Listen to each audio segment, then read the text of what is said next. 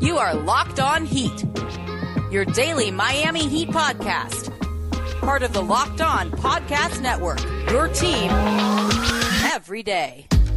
Hello, Heat Nation. I'm David Ramil, credential reporter and the host of Locked On Heat, part of the Locked On Podcast Network. Please make sure to subscribe to the show wherever you listen to podcasts to get the latest episode. I'll be talking with Ty Windish, host of the Eurostep, to give his perspective on the Game 1 victory over the Milwaukee Bucks. Here, without further ado, is Ty Windish.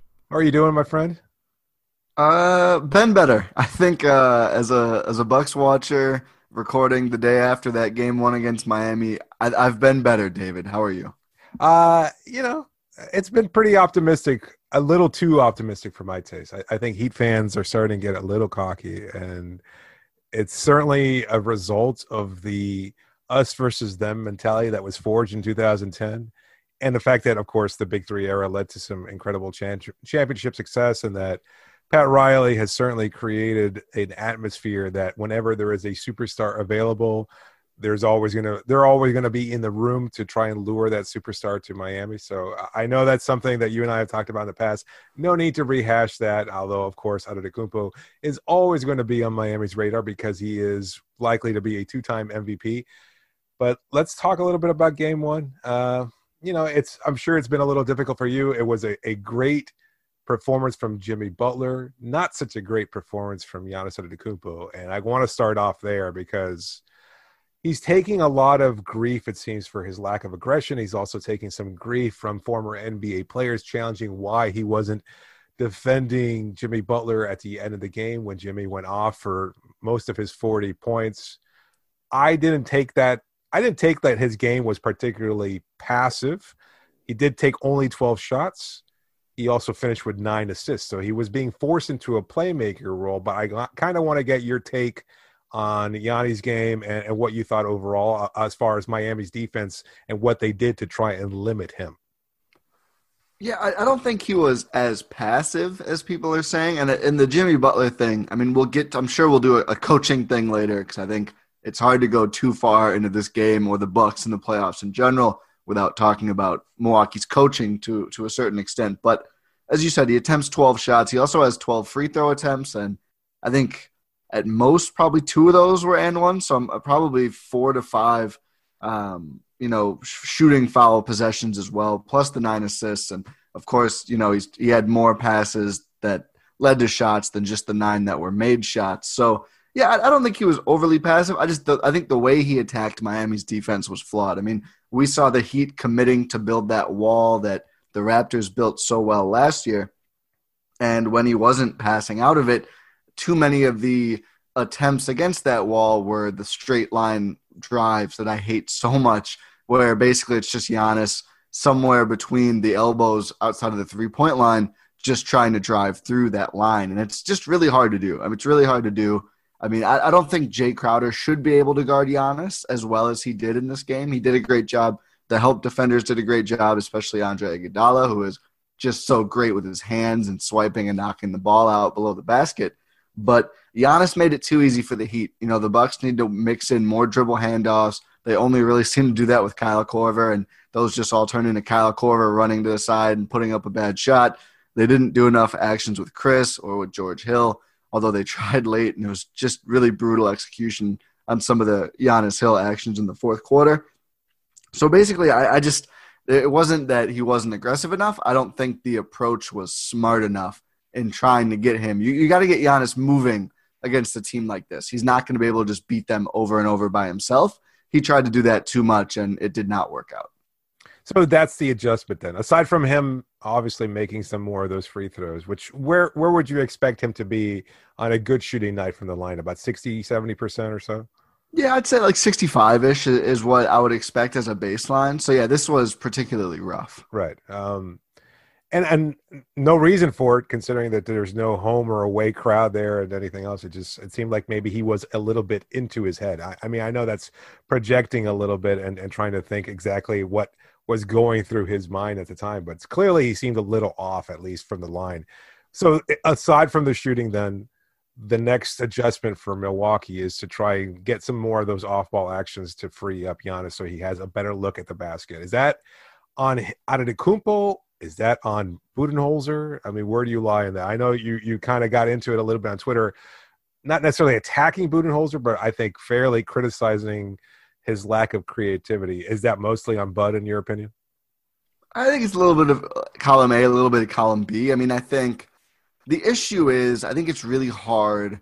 Like Giannis wanting the ball more. Like I, don't know if anybody wants to run as the roll man more in pick and roll, right? Like I don't think that's not really something that star players try to call their number for. And I think it's kind of I don't, I don't know. I, I just it's it's not like we usually see post players who should use like the pick and roll more, like Dwight Howard years ago he wanted more post ups. Like nobody, I think, wants to run as the roll man, which I think is where the Bucks need to use Giannis more because he's fairly unstoppable as such. So I, I, I don't want to say especially if he's being him. guarded by Crowder too, who's like five exactly. inches shorter than him. So exactly. I mean, just like people say, like oh, teams will just switch or or drop, or you can't drop if it's Khris, but they'll just switch or whatever. And even if they do that.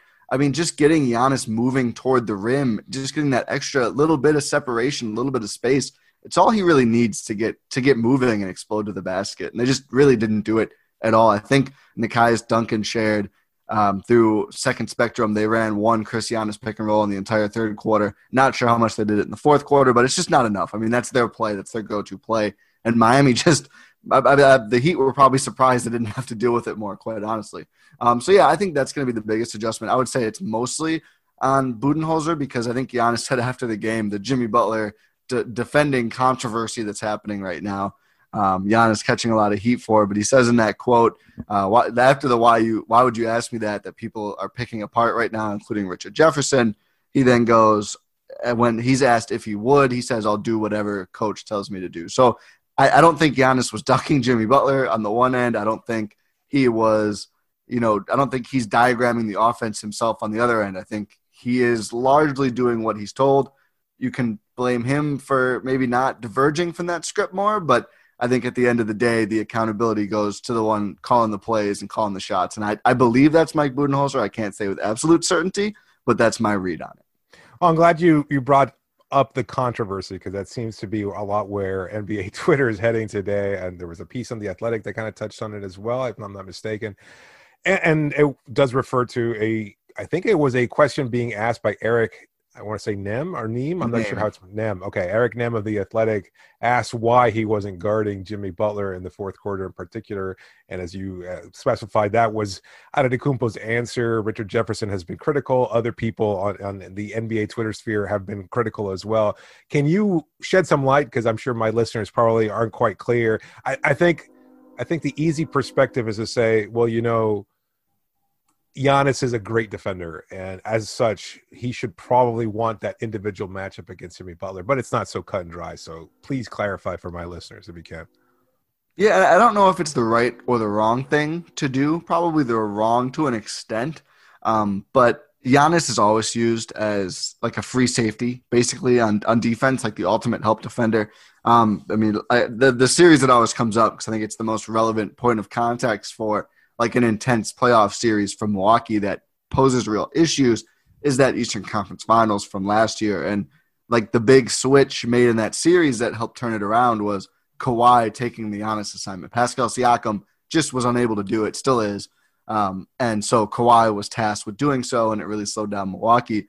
The Bucks never made the same adjustment on the other side. They they never put Giannis on Kawhi for long stretches he would pick him up from time to time in transition or on a switch or something. Um, but the Bucks did not seek out to use Giannis as a primary defender. Is that because he cannot do that? No, I, I don't think so at all. I think part of it is foul trouble. I think part of it is there's a genuine belief that he's most useful just kind of helping. But as you saw, if you watched the end of that game, which I'm sure last night's game, which I'm sure pretty much everyone listening did, or Monday night's game, excuse me, um, he wasn't helpful at all against any of those Jimmy Butler possessions because if you pull up or, or even go directly to the rim on the other side away from Giannis, there's not really anything he can do. And he just really stood there and, and watched Jimmy Butler while, you know, sagging off of Jae Crowder to help. But without any passes or any actions heading over to that other side of the court, there wasn't anything for him to help with. So that's how the Bucks always do things. This was not like Giannis refusing to guard Jimmy Butler by any means. That's just the way Milwaukee plays it. it honestly – not to hijack your episode here, it was more inexplicable that Wesley Matthews was not on the floor guarding Jimmy Butler. Wes did a terrific job on Jimmy in the first half. He plays less than nine minutes in the entire second half, less than three minutes in the pivotal fourth quarter. I think Khris gave up six for seven field uh, field field goal shooting to Jimmy. If I could talk on podcasts, it would help. Uh, Wes was much much better than that earlier. Jimmy uh, Khris just did not really have any answers for Butler. I don't know if Wes would have either. I mean, Jimmy just made a ton of really tough shots as well, but who knows? It might have made a difference. He did a great job all season on guys like that, and that game on Jimmy. Really weird decision to not even have him on the floor, but that was the defensive assignment that irked me, not not Giannis not getting or not getting the coverage. All right, that's a, a, good transition point. We'll take that up in the next segment. We'll talk a little bit about Wes Matthews, Khris Middleton's overall game. I think a strong performance from him, as well as some of the positives from the Miami side, because I'm sure there were a couple that stood out to you. I'm here with Ty Windish of the Eurostep, and you're listening to Locked On Heat. Ty, try the best tasting protein bar that I've ever had. It is amazing. There's 16 different flavors, six new flavors caramel brownie, cookies and cream, cherry barcia. If you've never had a protein bar, Built Bar is the one for you because, again, they're great for you. They're low fat, low sugar. They're great for keto diets. They're great for maintaining weight or losing weight and and just it's easy to grab a snack on the go, especially during these times. I found that Built Bars have been so convenient. They're 100% covered in chocolate and soft and easy to chew. They're not like any protein bar you've ever had. And right now, my listeners can go to builtbar.com, use the promo code Locked On, and get ten dollars off their next order. Again, if you go to builtbar.com, use the promo code Locked On, and you'll get ten dollars off your next order of builtbar.com. You won't regret it.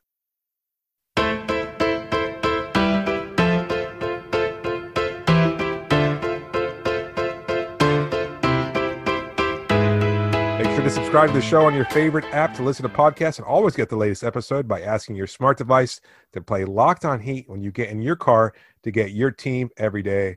Well, Ty, we were kind of hinting at it before the break a little bit about uh, Wes Matthews not being there in the fourth quarter. Has was Bo- uh, Budenholzer asked why that was the case? Has he shed any light as to his rotation uh, decisions and, and, why Matthews wasn't out there in, in key situations? I haven't seen anything about it just quite yet. I mean, I, I've been I looked a little bit last night just for quotes because on on Eurostep right after the game, the one thing I kept saying was, well, maybe he tweaked something. I mean, he had, I believe, either a quad or hamstring. Not not anything super serious, but he slipped in a game against Toronto. I think on the Monday the Monday of the last week of the seeding games, and he, he kind of missed that last week heading into the Orlando series but he's played since then. So I, I didn't know if something had acted up. It doesn't seem like that was the case. It doesn't seem like there was any sort of an injury. So I'm not sure we really have like a specific reason why he didn't play outside of just the matchup. But it certainly felt very, very strange, especially considering, in addition to the defensive success he was having, he was two for three from deep and really operating well in the corners. I mean, when you say again to prevent Giannis from doing those drives, it does give up the corners. That's one of the few areas the Bucks were finding some success on the floor offensively. And Wes was doing a great job. Giannis was finding him pretty well with the ball in his hands, and very strange uh, to not play him at all in the fourth quarter. But that's uh, that's what happened. Who was the fifth man in that rotation? Was it Marvin? It was Pat Connaughton. It Pat wasn't Connaughton Marvin was Williams, who also played well. Yeah, that, that that doesn't I, I can't seem to make any sense of that. Um, I, I, mean, I don't know what to say. I, I don't think uh, Budenholzer addressed it in last night's media session. I did not get to it. Um, it's interesting because one of the things that I, I think was a key, not necessarily a problem for Miami, but uh, something that stood out was Duncan Robinson, who I considered to be a, a potential dangerous threat in this series. He was completely wiped out. Uh, I think Matthews did a good job of staying with him a lot of the time, but I think Middleton also spent some time defending him. Is that correct from your, your recollection? Yeah, Khris Khris did a really good job on him, and I think maybe some of the reason Khris had a pretty bad second half. I also yes. think he just he wasn't that uh, aggressive enough driving with the ball. A lot of I think if not all of his first half points came on a little bit of post up stuff, which is good, but just a lot of like straight up you know jump shots, like fadeaway jumpers, and he yeah. drew no free throws in the entire game, which is kind of an issue. I mean, a player who's going to have the ball in his hands that much for the Bucks, he has some issues with his handle that he is able to take advantage of sometimes, but still, he's going to need to drive to the rim a little bit more, draw some contact. So I, I think part of the reason he might have faded in the second half was just how much energy he spent, you know, always sticking with Duncan Robinson, but that's certainly an emphasis for the Bucks to to take Robinson away because he can be basically an offense in, in himself when he gets going. So yeah. I, I, don't know if we're going to see too much change about that matchup, and maybe somebody else picks him up for a while. But uh, yeah, that you are correct, and Khris picked him up a lot in the first half. Wes was usually on Jimmy Butler. Yeah, three of ten in the second half for Middleton, nine of fourteen in the first half. Uh, most of his twenty-one, I think, of his first uh, of his twenty-eight points were scored in the first half. So clearly, a big drop off there. Maybe some due to lack of aggression, but also it, it, he did look tired. I think a number of players actually looked like they were pretty gassed toward that second half, and for whatever reason, Butler just seemed to have another level to reach. Um, we'll probably talk about that a little bit in the next segment, but what what is the switch there? Because obviously Robinson only played 26 minutes, but his gravity is a constant factor, something I've brought up on a number of occasions. So you have to have as you just pointed out as well, somebody constantly staying with him, limiting his his easy looks because if not, he's going to catch fire, and he's so dangerous for the three ball. He doesn't need much time to get that shot off, and so you could easily have a one of four night like he did in game one, or he could go seven of eight as he did against the Indiana Pacers in game two. So that's a concern for any opponent is it having Matthews switch on to Robinson and then have Middleton pick up Butler? Because I'm not sure you want Khris Middleton getting into the likely foul trouble that comes with guarding at Jimmy Butler. Although I, I think Matthews only picked up two fouls overall. So as you pointed out, he was doing a really good job of limiting Jimmy. Well, maybe not limiting, but at least challenging Jimmy in the first half, which is always a, something that you want to be able to at least challenge him and not have him get the, the kind of looks that he did in the second half. Yeah, I don't think you can afford to take Matthews off of Butler. Um, we saw what happens uh, if you do that in the second half, and particularly the fourth quarter of game one. And I think Eric Bledsoe is a guy who, going into this series, and we're not sure of his status. I mean, his hamstring injury really kind of crept up out of nowhere for Bucks folks. I mean, he was on the injury report the day before the game, and then all hamstring of a sudden hamstring awareness. Was, Shout out hamstring awareness. Yeah, hamstring awareness, whatever the hell that means. I'm not aware of what hamstring awareness is, exactly. But it, it's it kept Eric Bledsoe out of a game, so it must be at least a little serious. I, I think it's not supposed to be very serious, but we'll see. Um, you know when he's able to to play again and if he's limited at all. But I expected he might be a good guy for Robinson because his specialty is getting through those screens and just not letting players get clean jumpers. Hmm. But honestly, after how well Goran Dragic played, especially in the first half, I think Bledsoe is going to be needed to try and stick with him, make his life a little harder because the mid range looks Dragic was getting both his kind of leaning floater, either off glass or straight in, or on the more typical pull up twos. That's the kind of shot Eric Bledsoe can make a lot harder, and George Hill just was not able to. And Dragic carried Miami's offense outside of transition and, and points off turnovers in the first half. So I think I think you kind of have to keep Khris on Duncan Robinson and just hope he doesn't run out of gas again. I think this is the the Achilles heel of not playing anybody more than 30 minutes all regular season and of course the bubble adds more complexity. But the Bucks didn't really play their guys in the seeding games as much either. Now that they are playing 37 minutes, 38 minutes, they do look a little bit more gassed, and I think they probably should. So that's interesting. I, I would have thought. I mean, if Bledsoe does, let's say he comes in a game two, that he would probably be able to stay with Robinson, and then Middleton on Dragic seems like a matchup that would be harder for Goran to exploit just because of his overall size and length and things of that. sort. that he would not be able to get the same kind of shots again, uh, the challenge would be to try to get Middleton into foul trouble. But you would expect that Middleton would stay on Robinson moving forward, even if Bledsoe does return to the line. I think a lot of people imagine that Bledsoe would go on, uh, come into the game and challenge Goran defensively, but you think he, he would still, uh, or he would stay on Goran and then leave Middleton on, on Robinson. I, I thought it would be the other way around.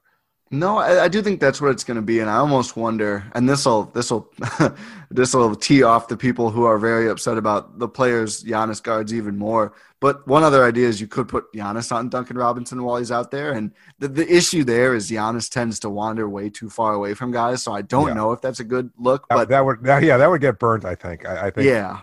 Or again, Duncan doesn't need much time to get that shot off. So if if you're going to sag off him for even a, a second, you're going to exploit. You get. You know, he's going to find a way to exploit that with a, a long shot. Yeah, so I mean, it, it's just it seems ideal just with Giannis's length and athleticism. Like if Giannis really was dedicated to sticking with Duncan Robinson, I mean, the screens might give him some trouble, but he's just so long and strong. He he might seem like a good candidate for that, and just switch. I, I think Middleton will do fine on Crowder, who really is most of his offense is just going to be taking wide open shots anyway. Um, but I, I, just the way Giannis actually plays in reality outside of the the basketball vacuum, some of us I think get a little bit stuck in sometimes when we think about these things. I don't think it would actually work very well. I think then you would see a big Duncan Robinson game that the Bucks seem very much that they don't want to have happen. All right. We'll talk a little bit more about what you saw as far as positive from the Miami and Milwaukee side in the next segment. This is Ty Windish of the Eurostep, and you're listening to Locked On Heat.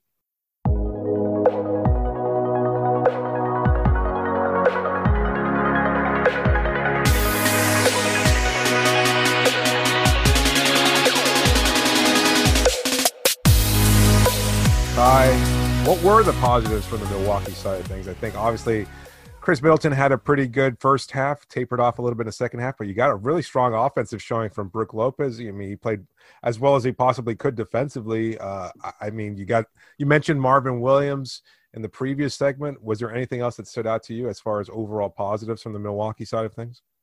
Yeah, I think funny enough, most of their players outside of Giannis, their core players, continued to play pretty well. I mean, Lopez and Middleton in particular way too quiet in the second half. I think they're going to need to step up and have more complete performances.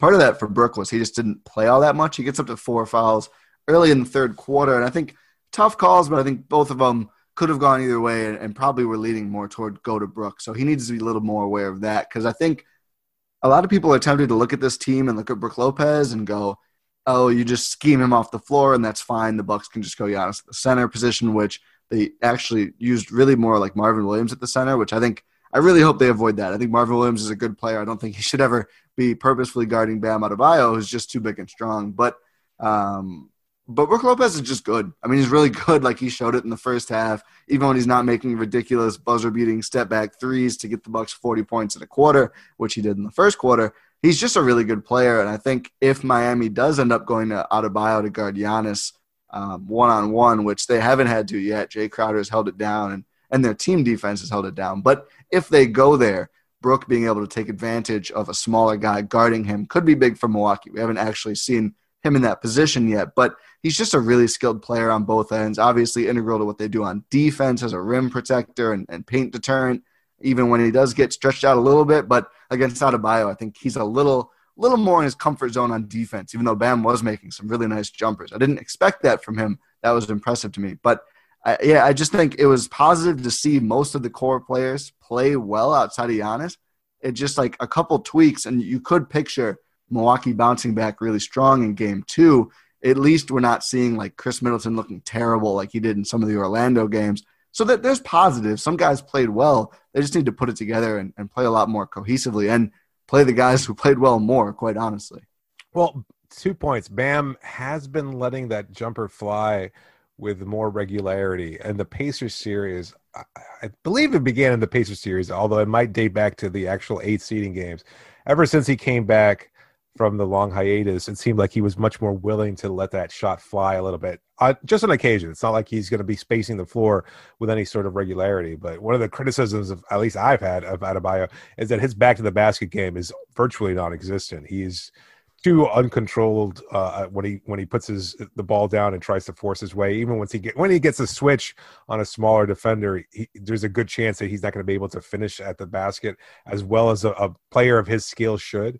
So it was nice to see him kind of let that jumper fly and to be able to knock it down. Obviously, at least from Heat fans' perspective, it's a, a welcome addition to a great overall player that has made an impact in a number of different ways. And then, secondly, you brought it up the points in the paint. That was a surprising factor for me, given that Lopez is such a, an incredible rim protector, that you have so many other long defenders like Middleton and Antetokounmpo. 42 points in the paint. What what was the secret there that you saw as far as what Miami was able to do to exploit Milwaukee's defense? Yeah, great point. I think that really ended up determining the game. Milwaukee only has 24 to Miami's 42. That's not a good um, transposing for the Bucks. They they need to be on the bigger end of that, especially with the honest down low. Um, to me, it didn't look like like I don't think it was Miami's so good that they're just beating Brook Lopez. It's going to happen sometimes, but a lot of that felt like it came in that third quarter when Brook was out of the game for most of the quarter. And again, mm-hmm. you're having still even at this point, and Giannis was in quote unquote foul trouble in the first half with three fouls. He ends with three fouls. So it didn't really get any worse. But the Bucks were using Marvin Williams as the de facto center on Bam Adebayo, who even though he didn't score a ton, he facilitated a lot and opened up lanes for other players. And Marvin Williams, like I mentioned, as good as he is at what he does, what he does is not like top coverage as a center. I mean, he's a perimeter defender. He's a he's a big wing, and he was playing more like a center, which I think Giannis in that position would work a lot better at deterring some of those paint points. I think the other big driving factor behind all the paint scoring was all of those turnovers, especially in the second quarter. I mean, it's really hard for Brook Lopez to do a lot uh, about the paint points when he's like at half court and someone's scoring at the rim because Wes Matthews or Khris Middleton or Giannis or Kyle Korver turn the ball over and it's a live ball turnover and like Jimmy Butler or whoever is just like taking off and gone. So I think the Bucks really just need to clean up the turnovers, take away those easy points, mm-hmm. and also like don't play Marvin Williams as the nominal five. It's, it's not going to work.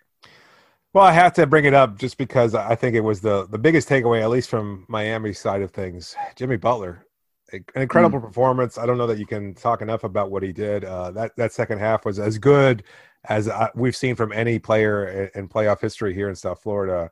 What was your feeling watching that game? Like it, it just seemed like he was well, he was unstoppable. And quite honestly, I, I, just don't know that it would have mattered who, uh, if either Wes Matthews or somebody else. I don't know who could have guarded Butler, considering the the difficulty, the degree of difficulty of those shots that he was taking, and the frequency with which he was hitting them. Any takeaways from Butler's overall performance? I mean, first, just to, and I like to go out of my way to do this because I don't, I really don't want to be the quote unquote Bucks guy who always just like, I know, you know, said the Bucks like choked it away and that's the only reason they lost. Got to take tip the cat to Jimmy Butler, like you said, phenomenal performance, looking like Kawhi Leonard out there, yeah. just like rising up from every position, whether it was standstill, on the move jumpers, getting to the rim. He did it all in that fourth quarter, and he's hitting tough shots. And like, I don't think Khris Middleton entirely blew it on him. I think, like you said, anyone outside of maybe Giannis, who I would like to see the Bucks break the glass more on Giannis being a primary defender, especially in a situation like this, where, like I said, he's in foul trouble early. We're in the last couple minutes. He's got a couple fouls before he fouls out. And like either way, like what are you saving him for if you're gonna let Jimmy hit all these butlers or Jimmy hit all these butlers? Maybe we should call him butlers now. Jimmy hit all these jumpers. the game's gonna be over anyway, so you're not you're not saving Giannis for anything useful there. The fouls don't roll over like cell phone minutes used to. So really, um, but again, like I was going, but when I started this, before I got in another um, coaching decision diatribe, just really impressive shot making from Jimmy Butler. The kind of thing that, based on how he played all season, it didn't seem like he was still. I don't want to say capable of, but it just didn't seem like what he was doing. I mean, he played like a juiced Michael Carter Williams for a lot of the season, right? Like great. I mean, much better than. I mean, that's why I said juice. I think people are going to take that as disrespect, but I just mean like he wasn't relying on his. No, we're much. all aware. We're all aware that Jimmy's jumper has been broken. I, I've attributed a lot of that due to injury. I think he's kind of downplayed a nagging wrist injury that has been much more impactful. He's also had some lingering foot and ankle issues that have taken away some of his mobility. To watch him in the locker room after games is to see a man that looks like he's obviously going through a lot of pain and doesn't want anybody to see it. That's just my take on things. I'm not reporting it, and the Heat are notoriously uh, play close to the vest when it comes to injuries and things of that sort. So I mean, they're gonna they're gonna trot you out there unless you're missing a leg, and even then, they might still get you a few minutes here and there. Um, so I, I, I just he has been sharper. Uh, you know, I can't say that this was something that we're going to see with much regularity. I, I don't think we're going to see this level of Jimmy uh, at any point in the Milwaukee series. As much as we can all say, "Oh my God, he's going to do this frequently from now on," I, I can't bet on that. I, I wouldn't feel comfortable saying that that's going to happen just because I, I've never really seen this level of Jimmy this year. It's nice to know that it's capable, that he's he's capable of reaching this point moreover, though, he still finds ways of, of being effective, whether it's getting to the rim and getting shots there, or, or pulling up over smaller defenders, or getting to the line, which he did 13 times against the Bucks. I, I think he's still going to find a way to contribute, slow the pace of the game down when it when it benefits Miami to do so. And if that's the case, he's still going to have an impact. I just don't know that we're going to see this kind of incredible offensive explosion the way we did in Game One. So, I mean, so many good things to take away from this. I guess my my my feeling is that Milwaukee's going to find a way to bounce back uh, in Game Two. If you had to put a guess on on what happens in Game Two to start the the that matchup, how does Milwaukee respond, uh, knowing that they got beat pretty well, pretty badly in Game One? I think you're going to see defensively the the kind of Bucks performance that's a little bit shocking to people. They they haven't brought it as much with enough regularity, which I think if the Bucks do end up coming short of winning a championship, which is obviously their goal this season and should be, I think that's when you have a guy like Giannis and you win on pace to win nearly 70 games, that that should be the obvious goal. But um, I think it'll be their consistency because at flashes they'll play like the best team in the league by far, and then for way too often they look just completely disjointed and almost disinterested like they did yesterday or Monday. I, I don't know. I, am guessing this will not drop on Tuesday, so I, I got to say Monday or game one.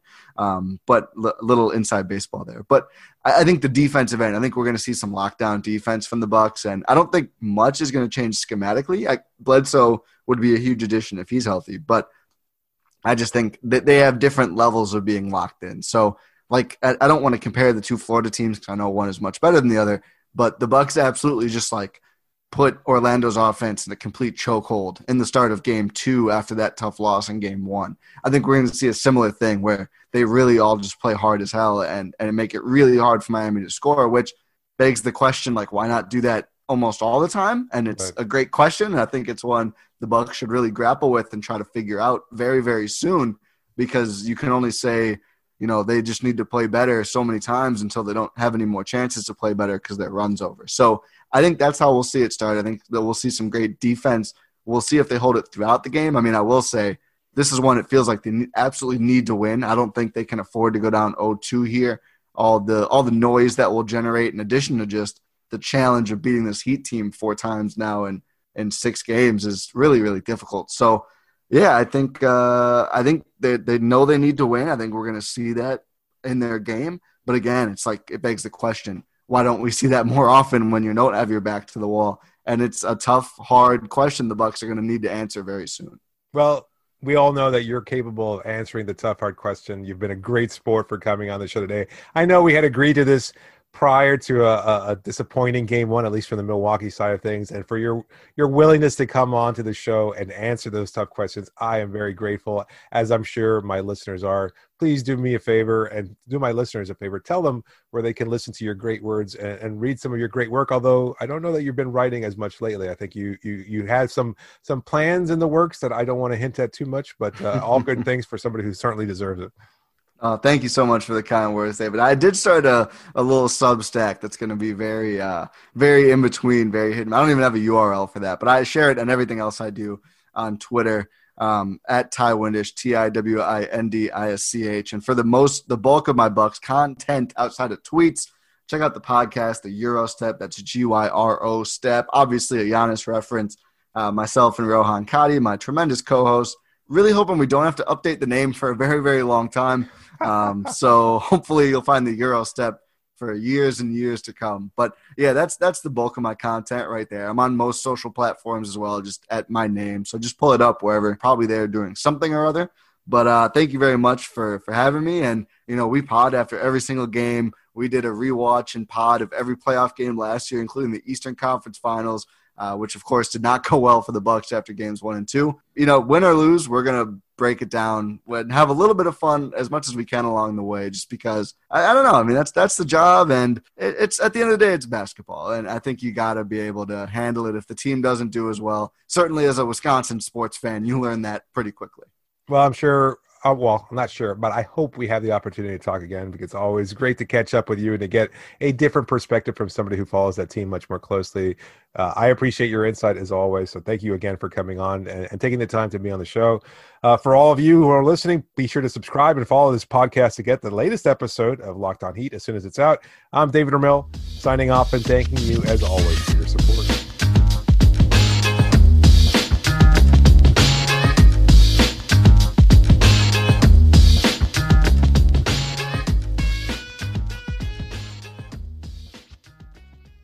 Não.